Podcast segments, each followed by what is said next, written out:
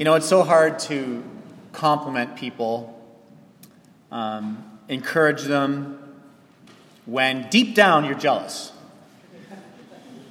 It's hard to look at someone who's in the same field as you who is succeeding, someone who's in your program at university, someone's on your team, and they're ahead in the stats, and it's hard to honestly be like, good job.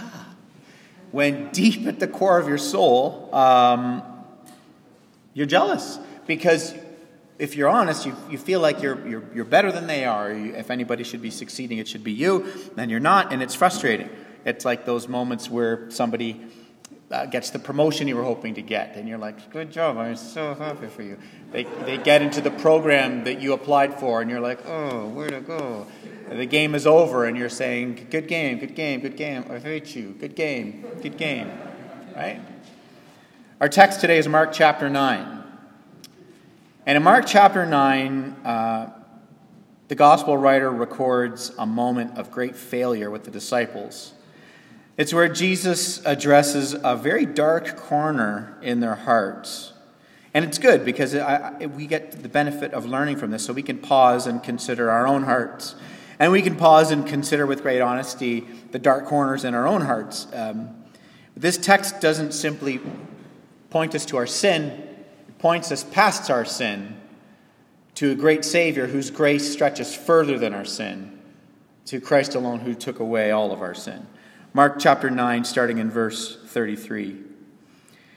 And they came to Capernaum, and when Jesus was in the house, he asked them, What were you discussing along the way? But they kept silent, for on the way they had argued with one another about who was the greatest. And he, Jesus sat down and he called the twelve, and he said to them, If any of you would be first, he must be the last and servant of all. And Jesus took a child, and he put the child in the midst of them, and Taking him in his arms, he said to them, Whoever receives one such child in my name receives me, and whoever receives me receives not me, but him who sent me. And John said to him, Teacher, we saw someone casting demons out in your name, and we tried to stop him because he was not following us.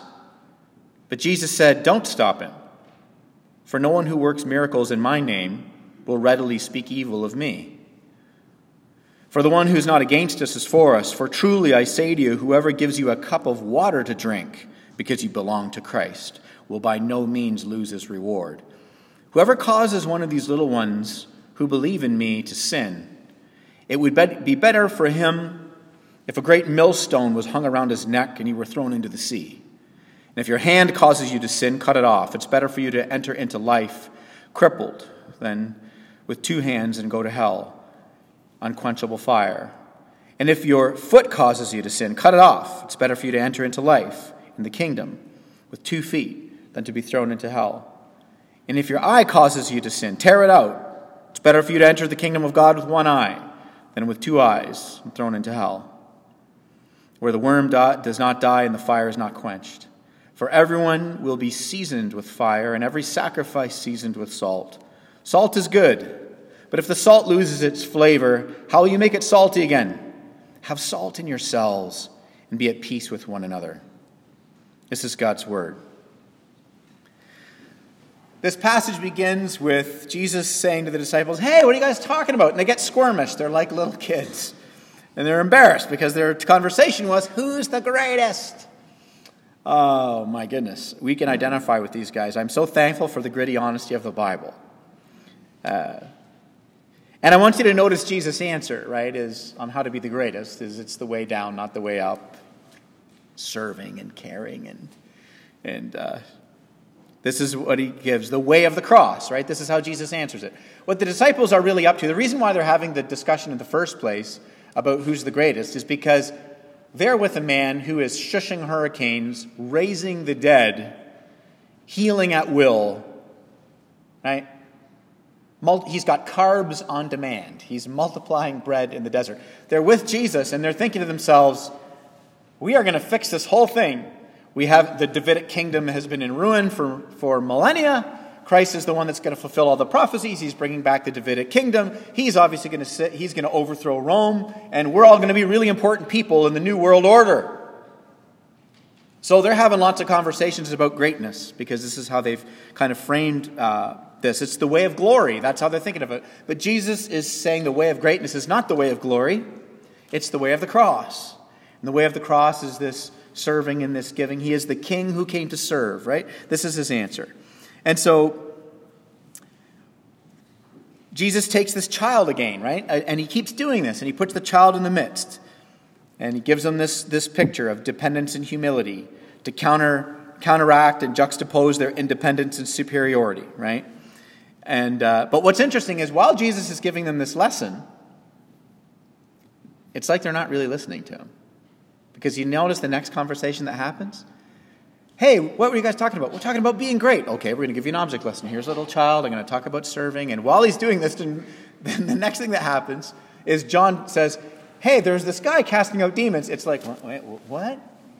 Do you notice that? How many of you kids have ever had your parents talking to you, but you're not really listening to them? You're looking at them and you're like, mm-hmm, mm-hmm, mm-hmm. But yeah, and they say, what did I just say? And you're like, uh, just in, repeat it one more time, just in case I didn't. Right? And there's grown adults that do this. I do this. There's, uh, there's spouses all across this room nudging one another. Because you're like, what did I just say? All right. Say it one more time. Sometimes you have people give entire, you entire conversations, and then at the end of them, you say, you just go, what, wait, what? I wasn't listening. And you're like, what, really? You were, you were physically looking at me. Look at what happened here. it's amazing. John's like, hey, uh, there's this guy, he's casting out demons, but he's not with us. Verse 38. It's this really insidious sin of pride, right? It's set in, and it's, and it's, um, it's caused those who were following Jesus to become ex- kind of exclusive feel superior.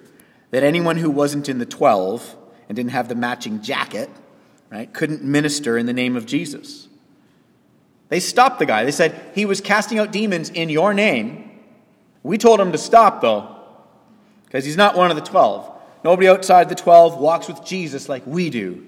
Nobody outside our denomination walks with Jesus like we do. Nobody outside this local church walks with Jesus like we do. Nobody gets grace like we do. Nobody gets. This is what's happening.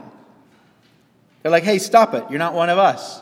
He's doing it in Jesus' name. The man says no. The man wouldn't stop because he was a genuine follower of Jesus. He genuinely trusted and believed in Jesus. So in verse 39, Jesus validates the ministry of somebody who's totally outside the group. Think about that. Why would Jesus do that? Aren't the 12 a really big deal? Well, they're important. I'm not minimizing the importance. Right? Aren't the 12 a really big deal? Aren't those who do gospel ministry a really big deal? Well, there's a guy doing exorcisms, but they don't, we don't even get his name. What does that tell you? You'd think doing exorcisms is a pretty big deal. We don't even get his name. The Bible doesn't even name him. What's going on here? Aren't all the people who are in ministry supposed to be a big deal? Jesus didn't say, hey, well, if there's somebody else doing exorcisms in my name, well, go get that guy. Bring him in here. We're assembling the team of the, the, the earth's mightiest heroes. We need that guy. Peter, by the way, you're fired. You've been a little slow. The Mount of Transfiguration thing was a real mess. The whole three tabernacles for you, Elijah. And uh, no, it's just, Peter, we got to let you go. We need this guy that's casting out demons. None of it plays out like this. Jesus validates the ministry of a man that he hadn't even met. Because the followers of Christ are not the big deal. The name of Jesus is the big deal. It's not the disciples' names. It's not the denomination name. It's not the local church name. It's not your name. It's not my name. It's his name. That's why Jesus validates the ministry of somebody he hadn't even met. He just hears it's in his name. And Jesus goes, That's the whole, that's what I'm trying to get at here. Verse 40. We give the, we're, we're given this radical statement by Jesus. Jesus says, The one who's not against us is for us. Wow. The disciples, they want to divide people into categories, right? Categories. The 12 are in a relationship rich, teaching drenched category. This guy who's not a part of the 12, he needs to be put in his place. He needs to be told he's in some sort of a second tier, second string category. But Jesus redefines all the categories. The categories of God's children are not good to great. They're not top shelf and bargain bin. They're not upper class and lower class. The categories are in or out. Those are the categories. If you trust in Christ, you're in. If you don't put your trust in Christ and something else is your little mini Messiah, you're out. That's actually very good news. I'm going to get to that in a minute because some of you who are here, you may really struggle with that. You go, oh my goodness, this is so binary. This is so black and white. I watched a really cruddy Star Wars movie one time that said that only Siths deal in absolutes. Well, relax. I'm going to get to all these arguments in a second. Now, watch. This is incredible what Jesus says here. He says that you're not in or out on the basis of your name. You're not in or out on the basis of the group's name. You're not in or out on the basis of the denomination's name. You're in and out on the basis of his name. Jesus boldly announces that we are with him on the we are with him on the basis of his perfection, right? Not our name and our sinful imperfection. So if you are perhaps new here to the scriptures, or you're exploring Christian faith, or you're perhaps you're not a, a, a believer, but you have questions about Christ and Christianity. And, and this is one of your struggles to say, because our modern conversations about God, okay, so if you're here this morning and you're an, you're an agnostic and you are basically haunted by the divine, haunted by the idea that there is a God, and the modern conversations about God are that he's either one, he should accept everybody, or two, he should just accept good people. If you're good people, that, that should be enough. You don't need to trust in Jesus, you just need to be good, right? These are kind of some of the modern conversations about this. Well, let's look at this. There's a, leads us to two problems. Here's the first problem. The first problem is if you construct a God that accepts everybody, then in the end, injustice and oppression and violence goes unanswered. Right? If he just accepts everybody, and you look on the landscape of the world today, and you read through your news feed, and you see that our world is a paradox, right? There are beautiful, good things happening, but there are also evil atrocities going on. And if this God you've constructed says at the end of time, well, we're just going to accept everybody, you haven't made him more loving. You've made him unloving. Because any judge in any courtroom that lets somebody who's guilty go free mean is going to cause for half of that courtroom to weep at injustice. Nobody's going to leave that courtroom and go, "What a love and ju- what a love and generous judge." Half of that room is going to walk out weeping, saying, "What a miscarry of injustice."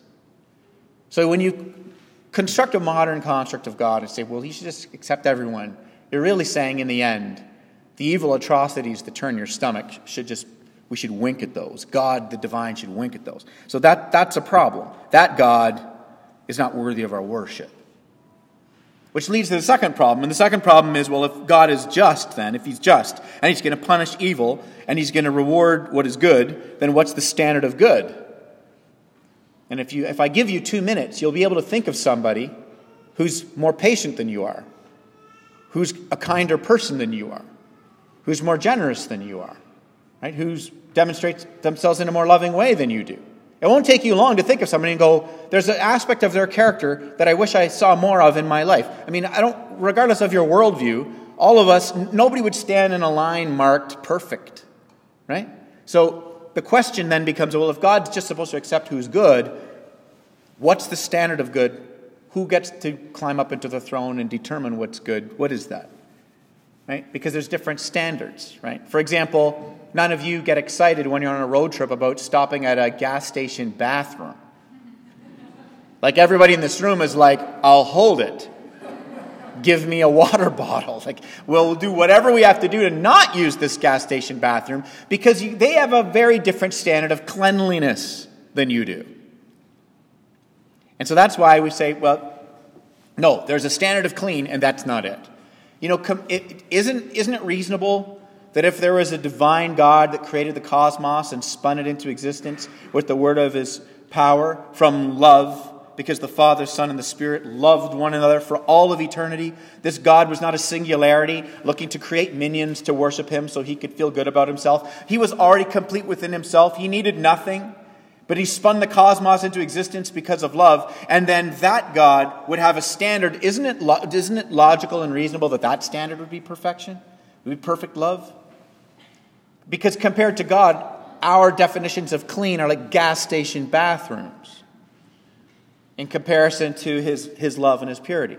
And so that's why Jesus recalibrates these categories It's not about your name. It's not about your club, guys. It's about my name. If, you're if you trust me and if you are a follower of me, and that man over there whose name we don't know, he is a follower of me, he's in. Because now you've taken, this is the good news. This is the good news of the gospel, is that when Jesus condemns the disciples for being exclusive, Jesus communicates that salvation by grace is inclusive because he's taking divine acceptance out of the category of who thinks they're good. And he puts it into the, the category of trusting him, who's perfectly good, which means there's not a certain, kids, if you look down in your notes, this is so important, I put in your notes for you. This means there's not a certain kind of person that Jesus accepts. It means anyone who trusts in Jesus, Jesus accepts. See, if you say, well, the most loving God is the God that just accepts somebody who's good, then what you've just said is there's only certain kind of people God will accept good ones. So that means there's people that they, have, they just have no hope of being accepted by that God because it's just not that good. I'm looking at a bunch of them right now. You're all looking at one right now. You, there's moments I am absolutely not good. There's moments when you are absolutely not good. You know your own heart. You know your own mind. You're not good. So if God accepts people on the basis of their goodness, then we're all damned. So what Jesus does is he reallocates this aspect of goodness into who he is in his name. He says that's why he's condemning the exclusivity of these disciples who are trying to make it all about the, the 12 that are actually following Jesus rather than the actual name of Jesus. Romans chapter 10 and verse 13 says, Whoever calls upon the name of the Lord shall be saved. So that's exclusive because you've got to call on the name of the Lord. You can't call on any other name or your own name. You can't stand before God and say, Well, I'm a good person. Well, that, then you're standing in your own name. And your cleanliness is like a gas station bathroom compared to the divine. So good luck with that. But the good news is you can trust in Jesus' name. And everybody in this room who hears the gospel can do that. Anyone who hears the gospel and trusts in the name of the Lord can do that. There's not a certain kind of person. Every kind of person from every culture, creed, class who places their name in Christ throughout history has been saved because they're putting all their chips on Jesus. So in verse 41, Jesus goes further and he, and he challenges their pride and he kind of paves this pathway to humility. And Jesus conjures up an image of someone giving a cup of water in his name, right, to, to really bang his point home. He says, you know, if, even if somebody hands a cup of water in my name, uh, you know, their, their reward won't be taken from them. And in this hot, dry land, a cup of water is a small thing, but it's a very important thing. It's a needed thing. How many of you kids have ever been outside playing and you've been really, really hot and you wish you had some water and you don't have any water and you're, and you're and you're walking home and your throat's getting all dry. How many of you adults have ever been in that situation? Been in a hot place, wish you had a cup of water. I remember being in Guatemala with a bunch of teenagers, and we had this day off, quote unquote, and it was a, it was a crazy day off because it was our hardest day walking in the hot sun, go to see this waterfall, walking up these hills. I want to call them mountains because they felt like mountains, but there were these huge hills, walking up these huge hills, and it was in this beating hot sun, and I'm carrying this uh, Gatorade jug full of water with uh, my friend Ryan and uh, it's so hot, and, and we can barely carry this thing, and we slip, and uh, he lets go, and it's so heavy, I let go, and this big Gatorade jug of water falls down the side of the hill, and it just bounces all the way down, hundreds of yards, bounces all the way down the, the side of this hill. It was a very steep, steep embankment we were walking on. And he just looks at me and he's like, Pastor Paul, please don't make me go get that. And I'm like, forget it, we will buy another. I'm just thinking like a North American. We will buy another one. We are not, we can't go back down and I'll back up, we'll die. And while we're arguing, this little Guatemalan guy, like a ninja, just goes all the way down and comes up with, scales the wall with one hand, carries it back up to us. Saves all of our lives. A cup of water given in Jesus' name. That man's reward. He's got rewards in heaven. That Guatemalan. I'm high fiving him when I get to heaven. Thank you for saving my life, friend. Dios la bendiga. So, in this illustration, though, the disciples aren't the ones giving the water, they're the ones receiving the water. Jesus says, if anybody gives you a cup of water, why? This is so important. This is why I'm, this is why I'm dragging it out, bringing it up. Because what Jesus does here is he doesn't give an illustration where the, where the disciples are in a sufficient position. He gives them an illustration where the disciples are in a needy position.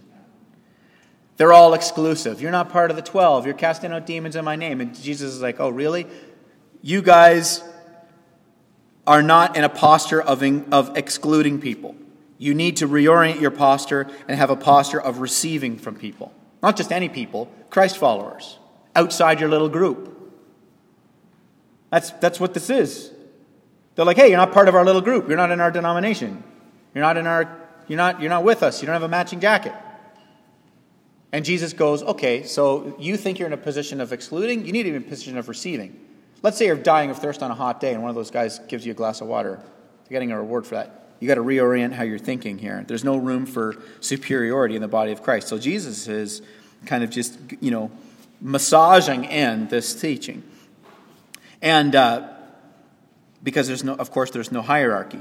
So in verse 42, we get this well known statement, very well known statement Jesus gives. He says, It'd be better if there was a millstone hung around your neck and you were thrown into the sea.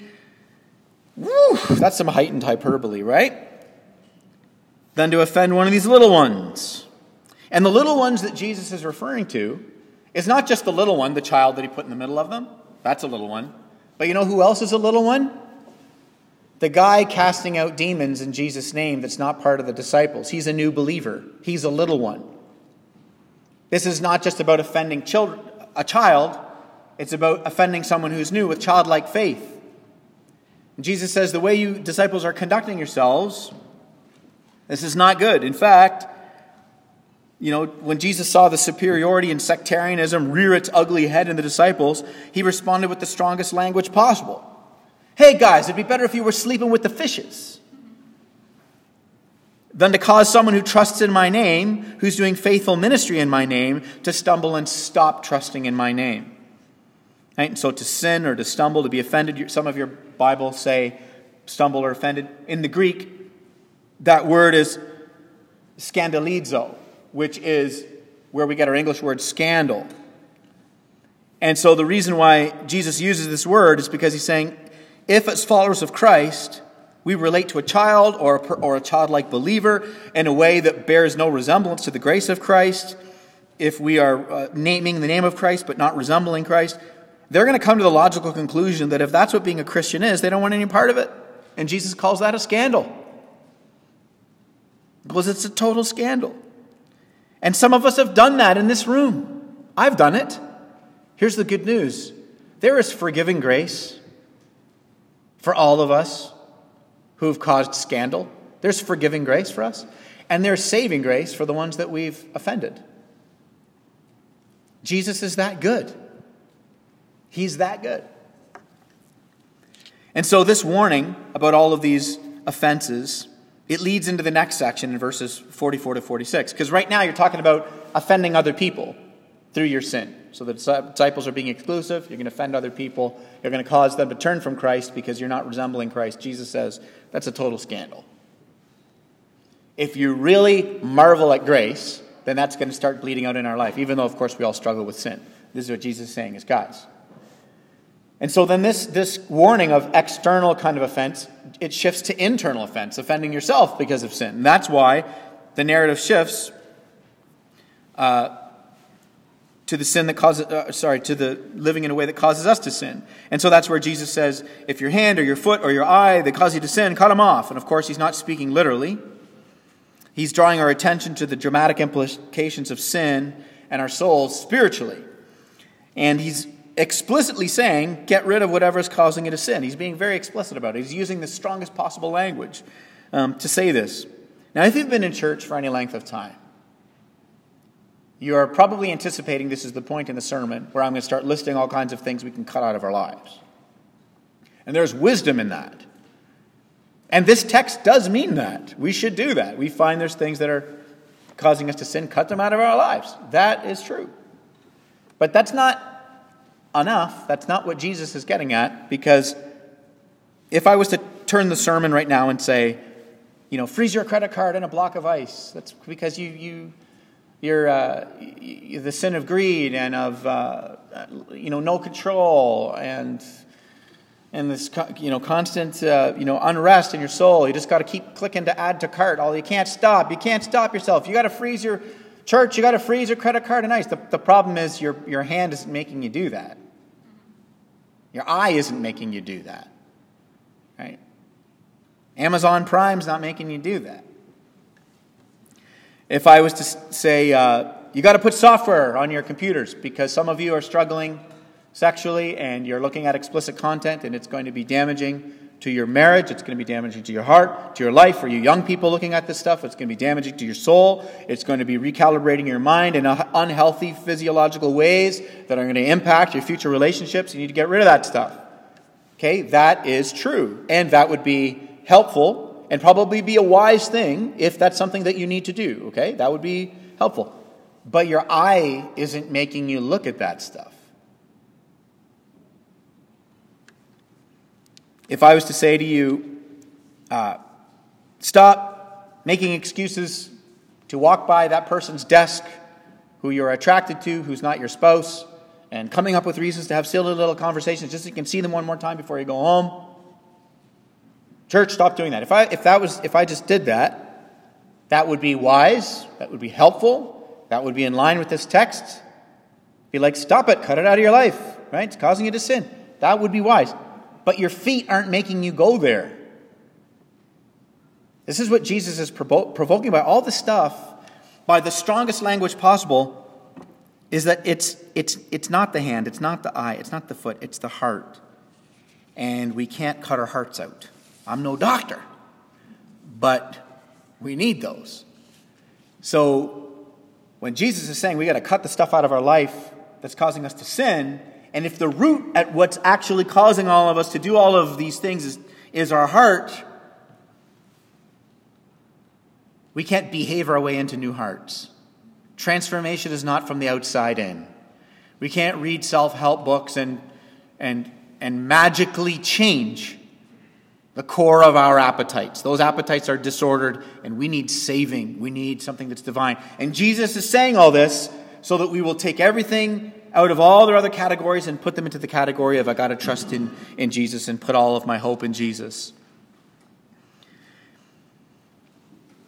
Jesus challenged us to consider the depth of our sin, not because he came to accuse us with the law, but because he came to exonerate us by grace. What was the purpose of Christ coming? To tell us how bad we were?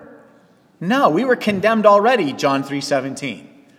He came to save us from this condemnation. He came to do what we could not do. See, the bad news of this, uh, of this text, the bad news of the teaching of Jesus here, is that our sinful, unloving actions, driven by disordered appetites, is what's making us do the sin, and it's making, it's making it impossible for us to please God. But here's the good news of what Jesus is getting at, and here's the good news of what Jesus came to do. Jesus pleased God for us so that now, united to God by Christ, the Spirit of Christ is continually reforming our appetites and continually giving us new desires. Right? The bad news is that we're all headed towards the trajectory of death, and the good news is that Christ came to interrupt that trajectory of death. And so when you get to verses 49 and 50, Jesus kind of ends the teaching here. He wraps it up by talking about talking to his disciples about living lives using the images of salt and fire Right? He's talking about preservation, he's talking about purification, living lives of sacrifice and service. Right? You put this back into context. You've got this fellow believer. The whole reason we have this teaching is because here's a guy trusting in Christ, casting out demons in the name of Christ, and the disciples go over, and they're the opposite of serving. They're self serving. So they don't go over and serve that guy. They don't go over and hug him and kiss him and say, you believe too? This is amazing. And they don't run back to Jesus and go, Master, there are people outside of our little group. Can you believe it? And Jesus is like, Yeah. What do you think I came for? You 12? This guy's stealing money out of the bag every time you guys go for a bagel run. Right? It's just, he's not. So Jesus says, guys, serving, sacrifice, salt preserves. That's what we're supposed to be about. Uh, you know, fire, it purifies. And so he's, he's using these images to say the whole reason he did it is you ran into the exact opposite thing. You went self serving, and you would have caused this guy over here who trusts in Jesus to turn and stop trusting in Jesus. Hey, stop doing that. You're not part of the 12. What? What do you mean? No, no, you got to have a matching jacket or you can't do this. Well, what? But I, I, believe in Jesus. I trust in Jesus. I'm worshiping Jesus. I'm casting out demons in the name of Jesus. No, no, no. You're, you're not, if you're not on the list, your name's not on the list. Well, if this is what Christianity is, how many times have you heard that in your lifetime? That's what Jesus is getting at here. So he's like, hey, guys. Now look at this. It's so good. He's not putting the burden on disciples or you and I to be the ultimate preserving agent, the ones that we can't preserve, a decaying humanity. It's Christ that will preserve it. Christ is the one whose ultimate sacrifice will preserve you and preserve me for all of eternity. And so, united to Christ, we are free now, free to live lives of sacrifice so that as we share the gospel, Christ continues to preserve others for all of eternity. And so that's why we're liberated for a life of service and not, you know, exclusivity like what was demonstrated in this text.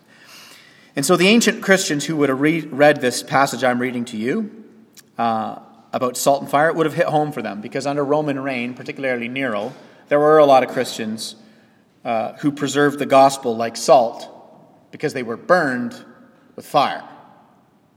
So, this imagery, imagery that Mark is using, that first century church would have been like, yeah, we get what's up here.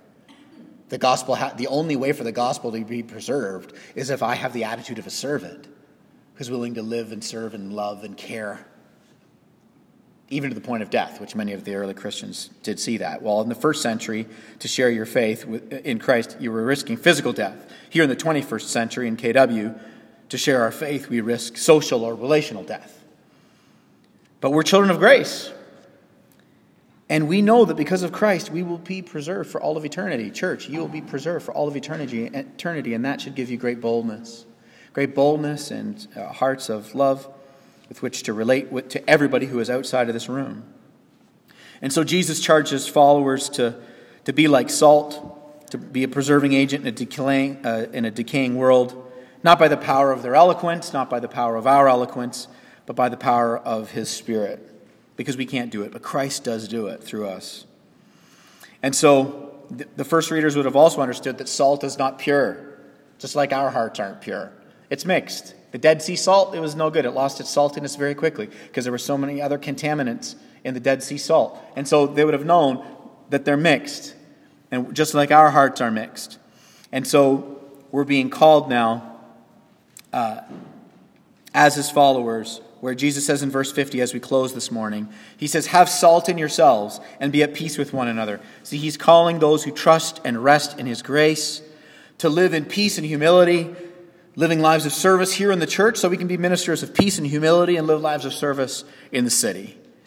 And so Jesus, he unapologetically, he calls us to cut the things out of our lives when we see how our hearts have been gripped by sin. And we can do that with no condemnation because Jesus is the one who has taken away the guilt of all of our sin. Amen. Let's pray.